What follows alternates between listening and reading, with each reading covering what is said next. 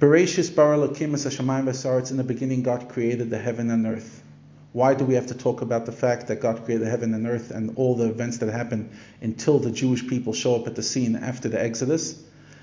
Rashi comes in the first Rashi and says that the Torah is here to give the Jews a strong argument in case the nations of the world will ever argue with them and say, the land of Israel is not yours, you stole it from the nations who lived there before the Jews conquered it. We'll be able to show them this book of the Torah and say, God created the world, He gave this land to certain individuals and then promised it to the Jewish people, as it is clearly said in the story that follows, and it is ours. It's fascinating that Rashi 1,000 years ago saw and deemed the importance of the whole creation story as a good argument for the nations of the world about our land. And pretty much until 70, 80 years ago when we came back and we established ourselves there, this Rashi seemed quite irrelevant. Who was arguing about whether the land belongs to Jewish people? But now that often we're attacked, this Rashi is something that Levavitch Rebbe would bring very often as the ultimate argument that this is our land. And God said, as the world was absolutely empty and all there was the Spirit of God, which means God's mission statement, God's purpose, God's dream of having a home for Himself in this world, the first thing God says is, let there be light. Until then, until the first utterance, there is no universe, there's no time. It's only when God creates heaven, earth, light, that time begins. Until then, it was just a hierarchy of importance, but there was no time. And God saw the light that was good, and God separated light and dark. Now, this is not the light that's in the sun and the moon.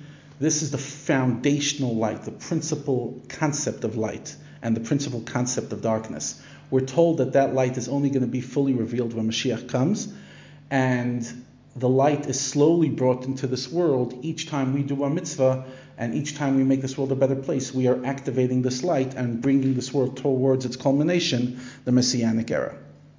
So day one, God creates light, but we're told, Rashi tells us, that God created everything, but He didn't activate or unpack them yet. So on the first day, let's call it the Big Bang, everything is there in a very small amount of matter, and slowly but surely over the next 6 days, God unpacks that small, interconnected matter and activates it in various places. The next day, on the second day, Hashem says, let there be a sky, and there'll be a separation between the waters. At that stage, it's not exactly water the way we see it. It's somewhere between liquid and gas. And God is separating the sky and the earth, but it's not a full-on process. He calls the heaven Shamayim, which means water is there, water is suspended there. And although it wasn't a full-on project, the second day did come to an end, and God did not say it is good, because God only says it's good once it's finished, which only happened on the third day. So the third day, Hashem starts separating the water even more. He creates oceans and dry mass. And, the Atlantic, Pacific, all the various oceans move away and allow for the earth to surface. And only then, when the water really went where it belonged, does God say it was good. But that's not the only thing God did on the third day. He did something else as well. He said, let the earth begin to sprout vegetation. But unlike the way many people think that it was overground, it was still underground. Only when Adam and Eve show up to the scene do all the vegetation sprout out overground, as we'll see tomorrow. So trees and plants and all various items are slowly activated beneath the ground. Interesting, we're told that Hashem told the trees that even their bark should be edible, and the trees were scared that that's going to make them diminish their species, so they didn't grow that way. It's almost like whatever God created in those days had some element of free choice, and Hashem wasn't really impressed. Now, it was evening, morning, a third day. God said it was good because vegetation, at least underground, came to a halt, it came to completion. On the fourth day is when the planetary system really comes into place. God created the sun, moon, and planets and stars on the first day, but now He places them in their respective celestial spheres, and pretty much the universe as we know it beyond Earth comes into place. So according to the Torah's version, Earth gets built before the rest of the universe really comes and gets allocated and designated. Now, the Torah says that originally both the moon and sun were equally powerful. The moon comes to complain to God that you cannot have two leaders that are equally powerful. And God says, you're right, and makes the moon smaller. And from here you learn not to argue too much. But Hashem did compensate the moon with all the stars that will shine together at night. And we're told that when Mashiach comes, the light of the moon will be reinstated to the original glory. Now, sun rules by day, moon by night. And it was evening and morning, a fourth day.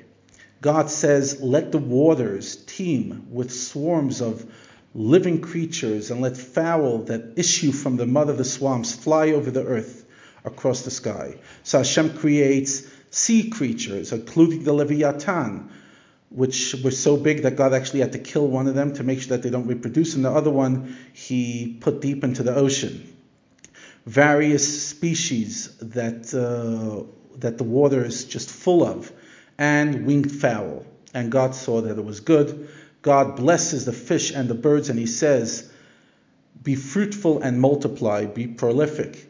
And the commentaries say the reason God said it specifically is because God acknowledged that there would come a time, even though it wasn't then, only in the time of Noah, that human beings would be allowed to eat this food. And it was evening and morning, a fifth day, and therefore God tells them, be fruitful and multiply, that there's enough to eat.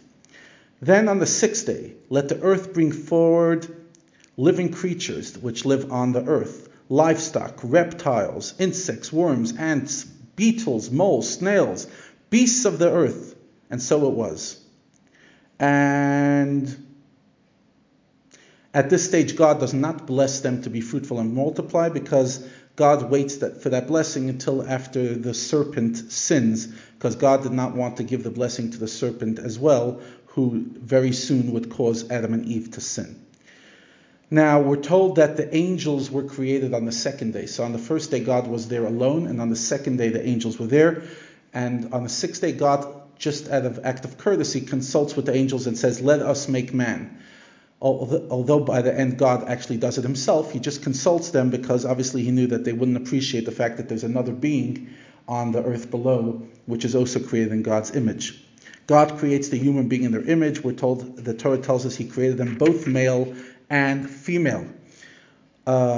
Although everything else was created by God's speech, the human being is created figuratively by Hashem's hand, and Hashem blew into the nostrils and literally blew into them a soul. They were both male and female, a androgynous body, basically one side male, one side female. And Hashem blessed them and said, be fruitful and multiply, rule over the earth. And Hashem says, I've made you masters over the earth, but I do not and the animals, but I do not allow you to kill them. Although from Rashi it seems to imply that if the animals died naturally, Adam and Eve were allowed to eat them, but they were not allowed to kill for animals. But they were obviously able to eat all plant, vegetation, etc. And at the sixth day, Hashem sees all that he did and he made, and behold, it was beautiful, it was very good, tov ma'od, and it was evening, morning, the sixth day. And then on the seventh day, Vayichulu HaShamayim v'ha'aretz, Hashem completed all his work. And what did Hashem create on Shabbos? Rest. The seventh day, Hashem finished his work that he had done, and he rested on the seventh day, all the work that he has been doing. In fact, the Shabbos position at the end of the week indicates that the Shabbos is the goal and purpose of creation. Interesting, Rosh Hashanah, we commemorate the sixth day, the day that Adam and Eve were created, and the second day, Rosh Hashanah, will always commemorate the first Shabbos. Tomorrow we unpack in more detail the creation of the human being. We talk about the various oceans, and we talk about Adam and Eve literally being formed and the concept of their relationship and marriage. See you tomorrow.